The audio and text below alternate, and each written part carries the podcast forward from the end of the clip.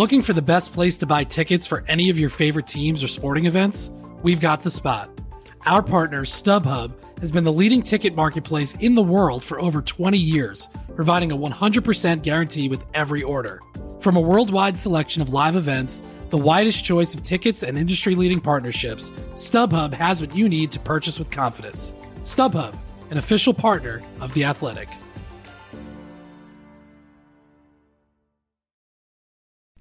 As you've probably heard by now, we've teamed up with BetMGM this season. We'll be using BetMGM lines to make all of our picks, and we'll have special offers for our listeners each week. If you haven't signed up for BetMGM yet, use bonus code The Athletic, and you'll get a one-year subscription to The Athletic, plus up to a fifteen hundred dollar first bet offer on your first wager with BetMGM. Here's how it works. Download the BetMGM app and sign up using bonus code The Athletic. Make your first deposit of at least $10. Place your first bet on any game and claim your voucher for a one year subscription to The Athletic. See BetMGM.com for terms. U.S. promotional offers not available in D.C., Mississippi, New York, Nevada, Ontario, or Puerto Rico. Gambling problem? Call 1-800-GAMBLER. Available in the U.S. Call 877-8-HOPE-NY or text HOPE-NY 467-369 in New York. Call 1-800-NEXT-STEP in Arizona. 1-800-327-5050 in Massachusetts. 1-800-BETS-OFF in Iowa. 1-800-270-7117 for confidential help in Michigan. 1-800-981-0023 in Puerto Rico. First bet offer for new customers only in partnership with Kansas Crossing Casino and Hotel. Don't forget, if you haven't signed up for BetMGM yet, use bonus code The Athletic, and you'll get a one-year subscription to The Athletic, plus up to a fifteen hundred dollar first bet offer on your first wager.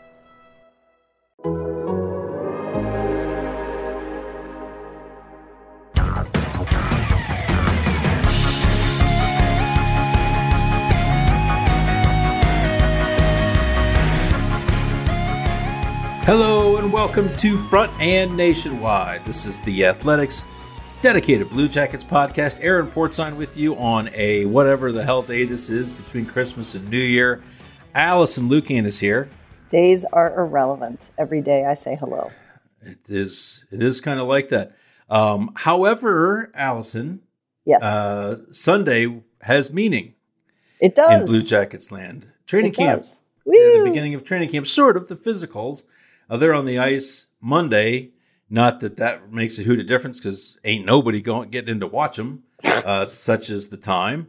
Um, but there's some news. The league is starting to come to life here with the anticipation of a January 13 opening day around the league, January 14th for the Blue Jackets in Nashville.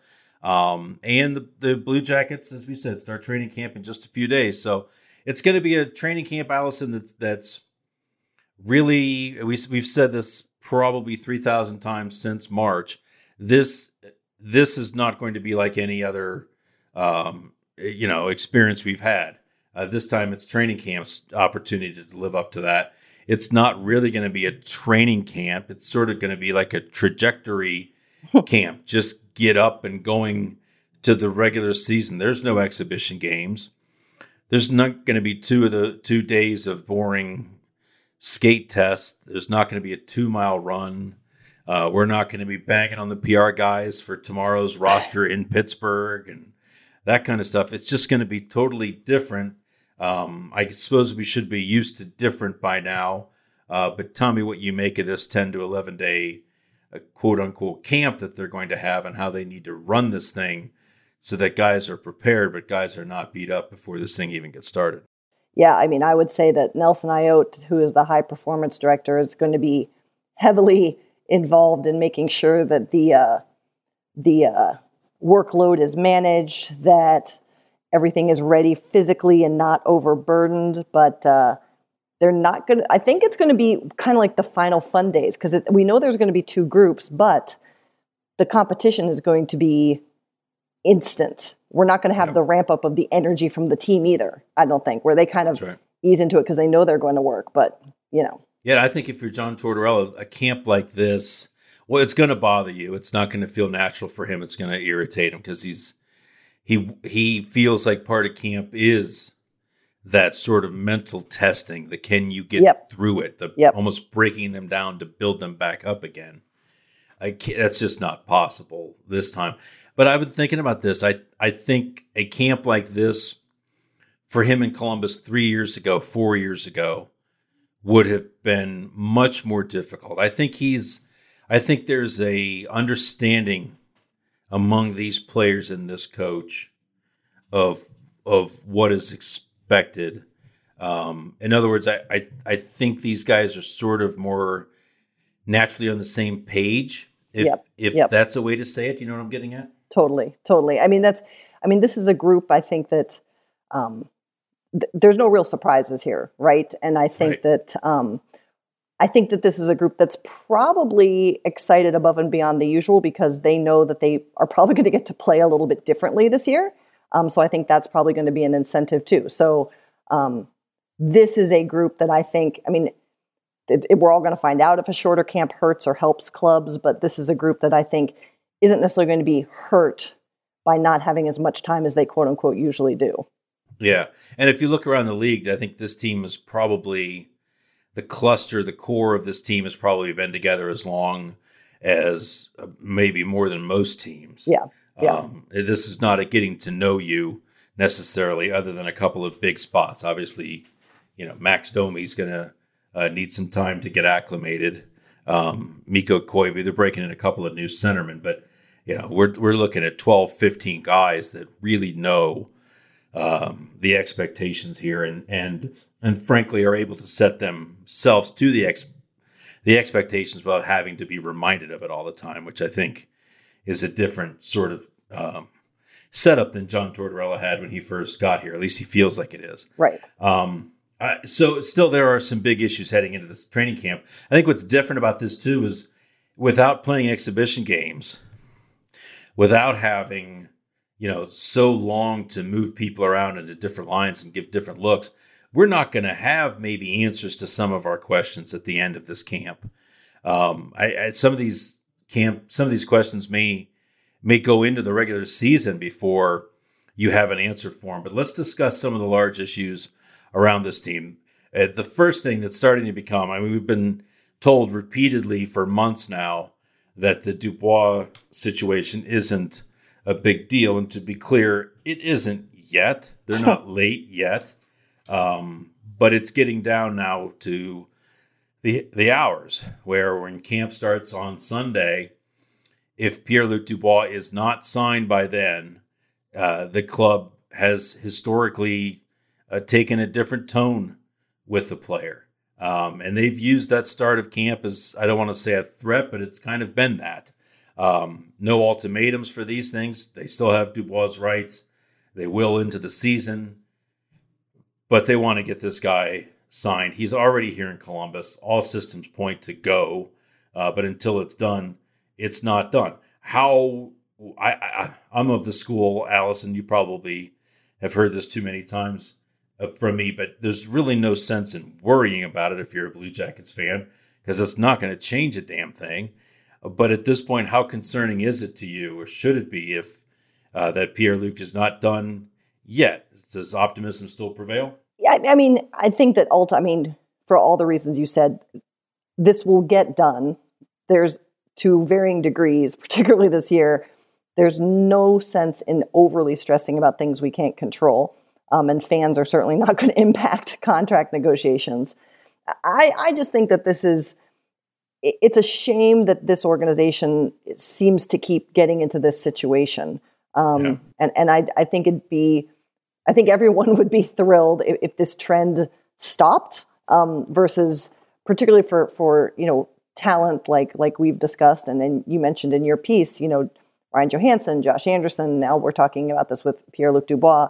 Um, these are players that I think you want to make sure have a great long-standing relationship with the organization, regardless of what happens. And um, I don't know this. At least on the surface, this doesn't always feel like the most comfortable way to go about that. Yeah. I wonder how much Wennberg scares them. And I don't mean them Mm. meaning Kekalainen just alone, because he's he's not Right. working alone. He has a boss, and Right. the boss is the guy that pays the money. How much do you think Wennberg scares the boss? Well, I mean, here's the thing.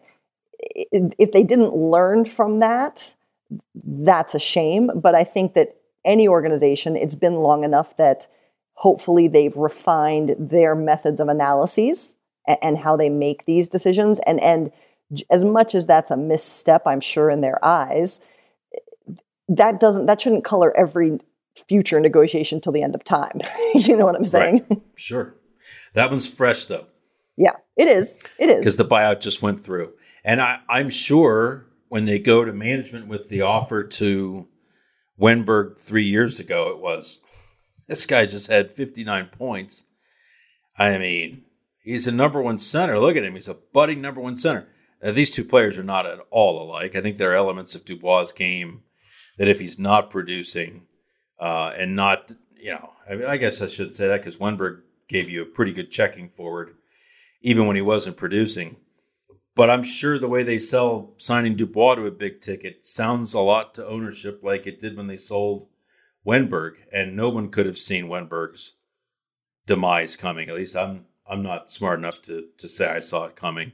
There's risk. There's risk with all of these. Um, but you're right. It's it's kind of a broken record in Columbus. Um, top player, RFA, really hard getting him signed.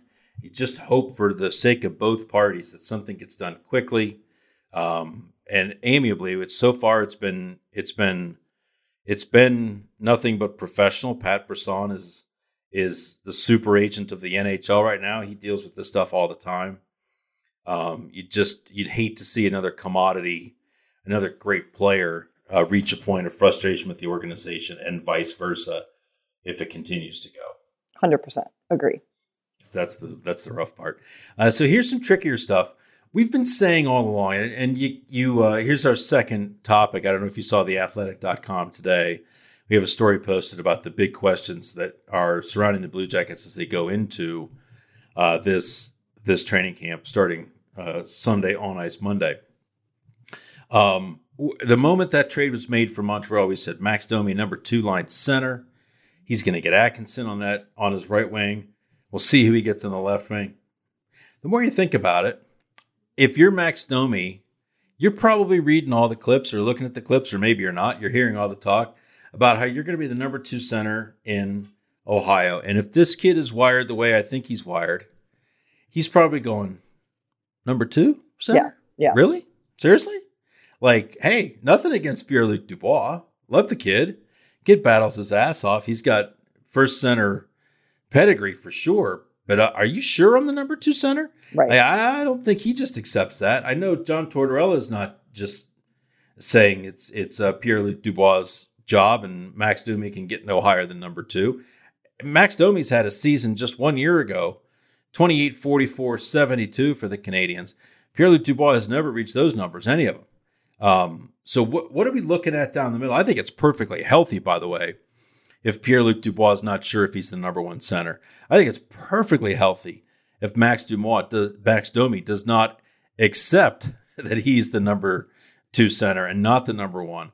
I think it's perfectly healthy if it goes back and forth, kind of like the goaltenders throughout the season, where who's ever going and whatever line makes sense is the number one line, and the ice time will be doled out accordingly. Your thoughts on this, and maybe if that that uh, number one and number two center competition is more up for grabs than we think it is. Well, I think we, we have a new term. We can call this battle the Dumois battle. Uh, where did that come from? Dumois. Well, you put them together. You put them together. I like it. Did I Dubois and Domi? Yeah. yeah see, see.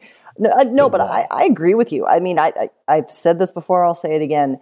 I think we saw in the postseason that John Tortorella was actually onto something. That this is a player that responds to being challenged. I think yeah. that's a great characteristic for a professional athlete in that context. Um, we have seen that when this player is truly at his best, it's a whole nother level. And I think there's no better way to spur on both of those things than to have a player like Max Domi who isn't going to accept a second line assignment straight out of the bat. And yeah. I, I also agree ultimately that particularly for this team where we talk about they always need to get some more offense, more offense, more offense. If you're looking at a very fluid top six, I think that's that's a, a, the best problem in the world to have, particularly in a compressed schedule. Like you said, we talk about that benefit with the goaltenders. Think about having depth down the middle like this with the schedule being like it's going to be. Yeah, right. Looking for an assist with your credit card, but can't get a hold of anyone? Luckily, with 24 7 US based live customer service from Discover, everyone has the option to talk to a real person anytime, day or night. Yep, you heard that right. You can talk to a real human in customer service at any time. Sounds like a real game changer if you ask us. Make the right call and get the service you deserve with Discover. Limitations apply. See terms at discover.com/slash credit card. Looking for an assist with your credit card but can't get a hold of anyone? Luckily, with 24 7 US based live customer service from Discover, everyone has the option to talk to a real person anytime, day or night. Yep, you heard that right. You can talk to a real human in customer service anytime. Sounds like a real game changer if you ask us. Make the right call and get the service you deserve with Discover. Limitations apply. See terms at discover.com slash credit card. And I think you're if if you assume, as Tortorella has suggested, that Cam Atkinson's going to play next to, to Max Domi, that's his name, um, and you read Cam Atkinson's quotes from earlier this week, that doesn't sound like a player that's accepting that he's a second line right winger either, if you know what I mean. Totally.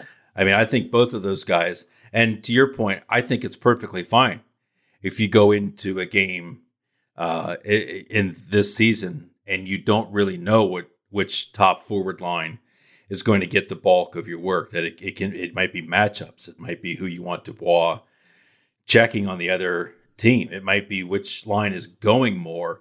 I tell you, if you're Columbus and you're the you're the Blue Jackets, you just want two lines going offensively. Right. Um, you mentioned how Dubois takes it to a different level when he's challenged, and I, I think that is. I think you see it. Yeah, it's visible. You could see it in the playoffs after the the uh, tete-a-tete with Tortorella on the bench, you could see just the blowback from Dubois that was amazing.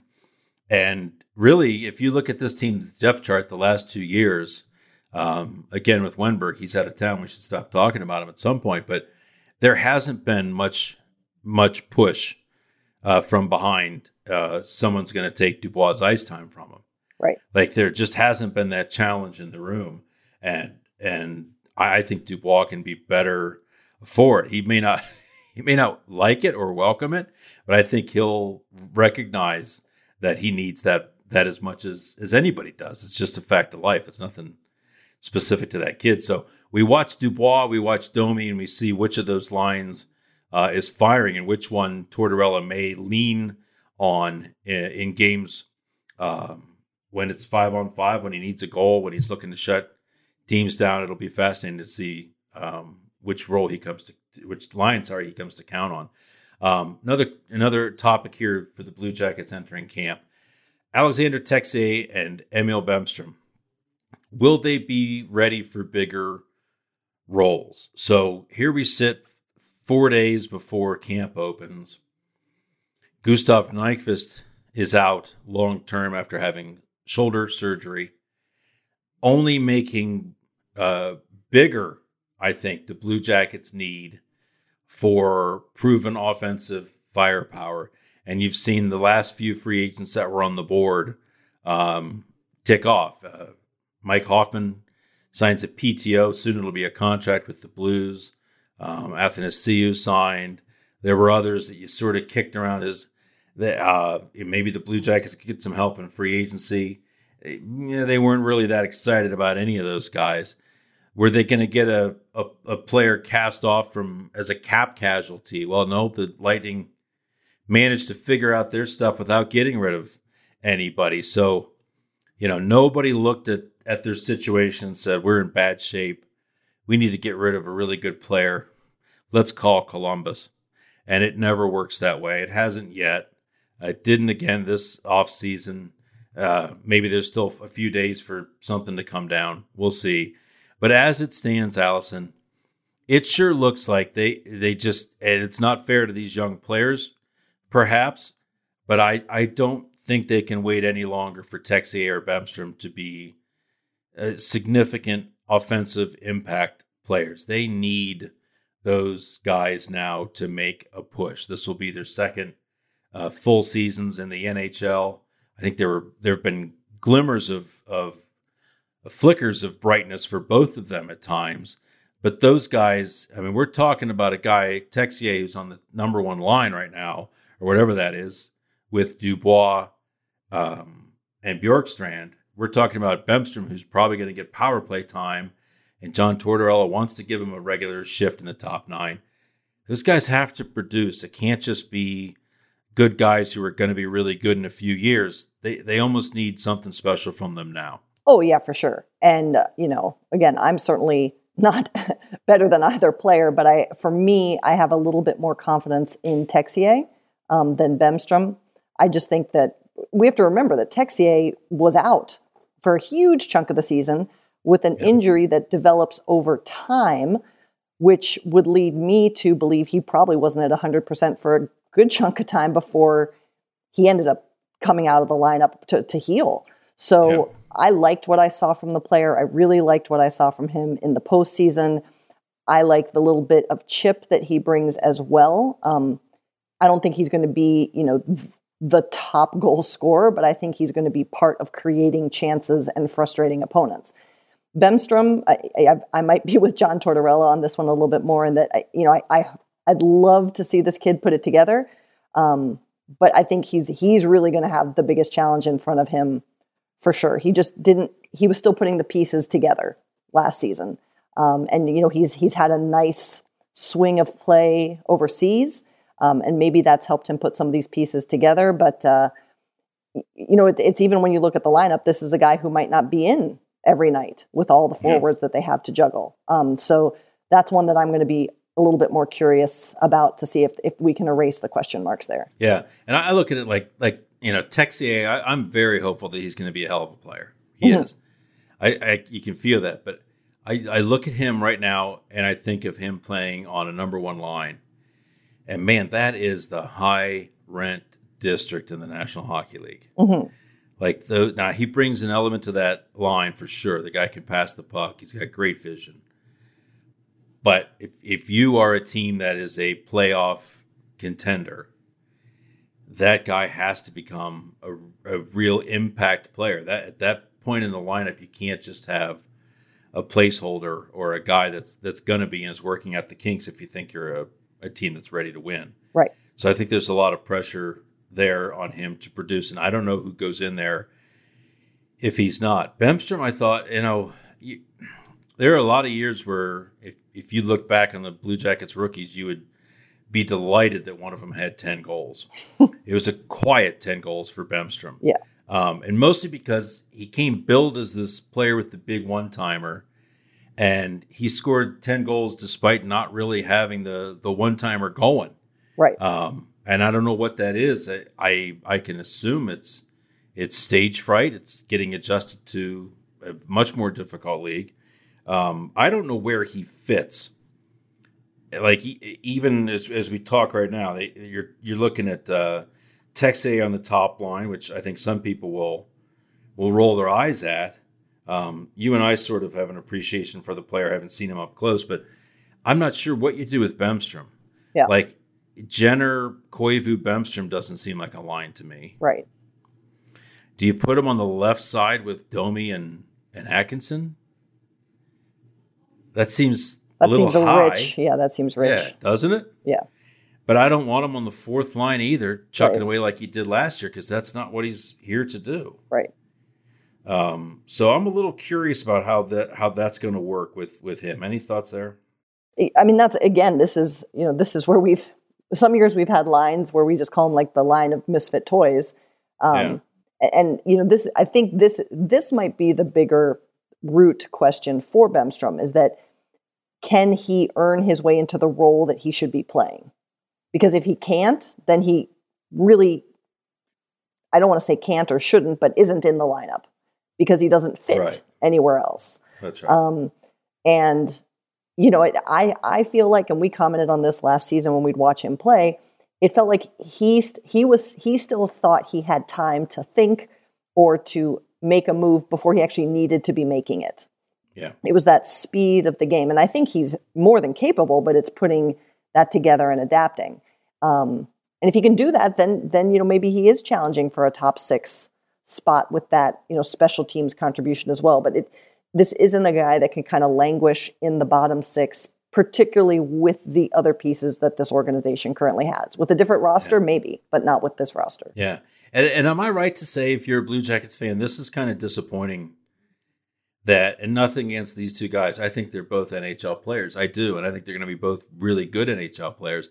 They might be that this year, but it just, it just feels, uh, if you're the Blue Jackets, a little disappointing to be having these same conversations almost that you had last year about these, these, and again, this isn't about the two players. It's about where they fit and how important they are to this team because the team hasn't done something to strengthen itself offensively where these guys what they give you is you're you're expecting them to play well but what they give you offensively is almost a bonus sometimes. No no they're needed again. And that that's a risky way to go about um, playing i think especially if you think you're you're a team that can do some damage in the playoffs. A do you have anything to say there no, I, I, I think that that's again that's the root.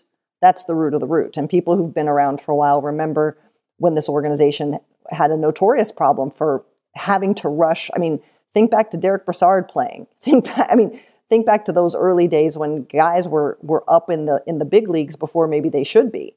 Um, and I don't think that's the situation here. It's not a rush, but it's it's building a place for these players to adjust the right way given where they are in their development. And, and this whole season, PS has obviously thrown like massive wrenches in all of that. So oh, yeah, right, right. yeah. Um, a, a, wild card in all of this is Mikhail Grigorenko. Yes, and this is one of our questions for camp as well. Uh, what do they do with this guy? Because he can do he can play all three positions, mostly right wing and center. Um, he can play left wing as well. And if you listen to John Tortorella, he may get a shot in what I think we've assumed would be Foligno's spot with with Nyquist on the mend, with Domi and Atkinson. That Grigorenko may get a look up there. If he doesn't get a look up there, then I think you put him next to Jenner and Koivu, but that isn't ideal, almost in the way that it's not ideal for Bemstrom to play there. And he sure isn't a fourth liner either. Mm-hmm. Now, again, we must say, I, when I say fourth liner, I, I guess part of me is thinking back to the way fourth lines used to be constructed. Right. And in Columbus, a lot of times it's been the where the that which does not fit anywhere else. You guys go play together. Nasher will make it work between the two of you. Right. Um, I you know I'm interested to see what he can give. I'm interested to see his level of desperation now. After three years in Russia, he wants to be back in the NHL again. Um, I'm interested, very, very interested to see what becomes of him and what sort of opportunities uh, Alison he gets. Yeah, and you know this is this is a situation where I honestly have no thoughts because we don't know what this player is. we, we, just don't know. Um, and to your point, we can think back to, oh gosh, all the years, time is irrelevant. But when um, Sam Gagner was here, I mean, you yeah. can have a super effective fourth line, to your point. Absolutely. You can give that an identity that is powerful and very meaningful to yep. your team. Um, but I need to see this player in the NHL. I need to see him interact with the team. And, and I will hold my comments until that time. yeah. I mean, and I want to see what kind of player he is. He's a skilled player who, frankly, worked his way out of the league because he wasn't regarded as a a relentlessly hard worker. So, skill, but not enough production for top six, and not enough compete for bottom six. Right. So, how has he identified himself since then? He has three really, really good years in Russia with a really good team, CSKA Moscow. Um, and by all accounts, is a hell of a good dude. He's been in Columbus now for several months. His kids are playing local hockey. He wants to make this work. Mm-hmm. Um, but I, I, think that's going to be a fascinating. I, I, you know, do they just? It, does he just plug in and move up and down? You mentioned Gagner. Gagner did that where he'd start on the fourth line and then play power play and move up to the second line. I think right. Tortorella would right. love to have a guy right. like that. But with Gagner came incredible production too. Right. I mean, the power, God, he was amazing. I'll never forget that pass in Dallas on the power play. And now, two pigeons bemoaning the fact you can stream DirecTV satellite free. You see this? A family watching baseball on DirecTV with no satellite dish in sight. Let's heckle them. You call that changing the channel? Choke up on the remote, buddy. I hope getting all these games on DirecTV makes up for your mother not pre-chewing your sunflower seeds. DirecTV has the most MLB games. Visit DirecTV.com. Claim based on total games offered on national and regional sports networks with choice package or higher. Availability of RSNs varies by zip code and package. High-speed internet service required. Terms and restrictions apply. Um, uh, third defensive pair is a question mark. Now that that may seem petty most years. Like who's the third string goalie? What's the fourth forward line look like? Don't you have bigger concerns? Maybe it's a pretty good situation when this is a concern. Um, but if you're the Blue Jackets, or if you're if you're of any team really, you're going to be playing basically every other night once this thing starts. And so I don't think you can just hide your third defensive pair. Um, it, it's got to be it's got to be a couple that you you count on. I think for 14 plus 16 minutes a night, ideally. Um, Ryan Murray's gone. Markus Nutivaara is gone. Um, we know who the top four is, but that leaves them with some combination of Kukan, Peeke, Harrington, Gabriel. I should give their first names. Dean Kukan, who's been here in and out for a few years now, looks to be a regular now. I think he's a, a, a likely candidate to play regularly. They're high on Andrew Peeke, the draft pick out of Notre Dame, who played more last year than they anticipated. Looked pretty good. Um, Alison Scott Harrington, it seems like he's been around here as long as Stinger. um, and he is he's here. He's still the number seven guy, probably. They like him. They like him in the regular season. They play him in the regular season. And Gabriel Carlsson, who had a hot start, drifted away for a couple years, now looks like they loved his game last year in the AHL. They think he's a candidate to play there as well.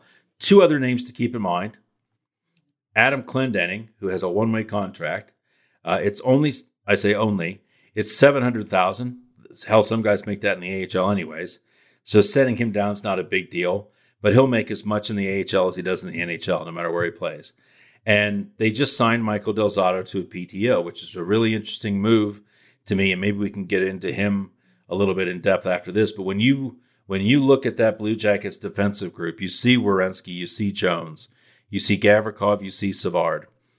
What makes sense to you on the third pair, and how crucial is that pairing for them over the life of the season? Yeah, I mean, I think it, it's crucial for the reasons you said. We saw this group just get taxed physically because no matter how good a shape you're in, when you play 18,000 overtimes in a week and a half, you're going to be tired. Um, but we saw um, this group just get worn down, and Seth Jones and Zach Werenski cannot be playing 30 minutes a game night in and night out with this schedule. So you need a solid defense. Um, this isn't as much of a question mark for me in terms of the top, the the total six. I, am with Kukan. I think that um, Peeke Peeke impressed me last year. I was pleasantly surprised with what he could do. And remember, he didn't lose his spot in the lineup. He got broken like every other player in, on this right. team. So, um, you know, I, I, think that's that's who gets the look. I think what's more interesting, Scott Harrington will obviously be around, is how they might support their defense on the taxi squad because we now know the AHL is going to try and have a season as well starting February 5. Mm-hmm. And if they want Carlsson playing, yeah. Because your taxi squad cannot go back to the AHL.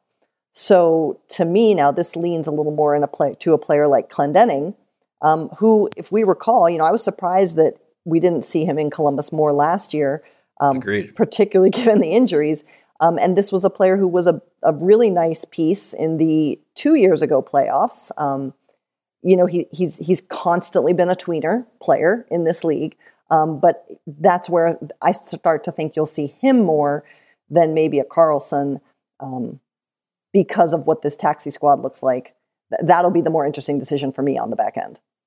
Yeah, and I think Adam Clendenning is a guy you're more comfortable with not playing. Exactly. Exactly. Than Carlsson. Carlsson's still young enough. You want him playing. Exactly. Yeah. Um, Del Zotto's really interesting to me, and and people get too excited about PTOs sometimes. I feel like this one's different. Uh, because I'm not sure they know what they've got yet with a Kukan Peeke pairing.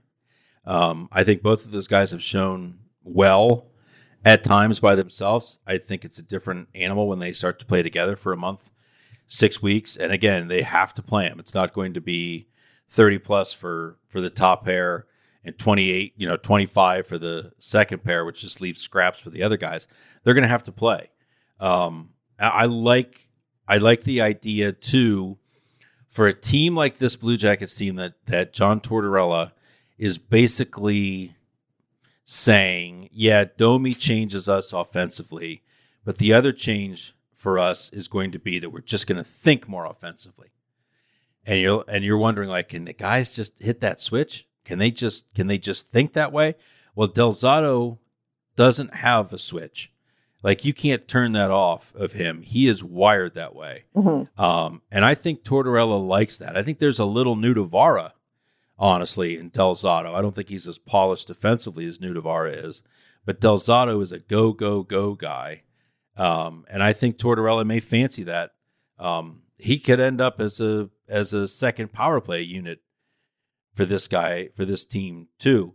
I think he's the guy you stick on your taxi squad and you feel better about, as you said, Alison, than than Carlsson sitting. Yeah, I mean, I, I do tend to be the person that says, "Don't get too excited about PTOS." Um, Yeah. So I, I, I mean, it could happen. I maybe not as high on it as you are, just because I just tend not to get too excited about PTOS. Um, we'll see. We'll see what he brings in camp. Um, he's hopped around a bit. Um, he's been somewhat steady. Played second pair, pair minutes in Anaheim, but that was a struggling squad. So this this is another player where I just have to see what camp brings, and and then we'll then I'll have an opinion. Yay, camp! Camp is almost here, Alison. It's true. A couple days. Ready for the uh, Zoom meetings again? With Oh. Torts loves the Zoom. Loves the Zoom. loves the Zoom. Loves the Zoom. Um, many of you are listening this week, and you're probably thinking they better get to that damn John Denver story that Alison's been sitting on for a week now. Um, we teased to it. Uh, thousands upon thousands of people said, "I'm tuning in next week because I want you to tell that story." How many So did? Alison, How many did? um, well, if you multiply the Yeah, the Twitter people by a few. Um, Alison, here's your chance. It's a great story. You've told it to me 30 times because every time I say, This is my friend Alison.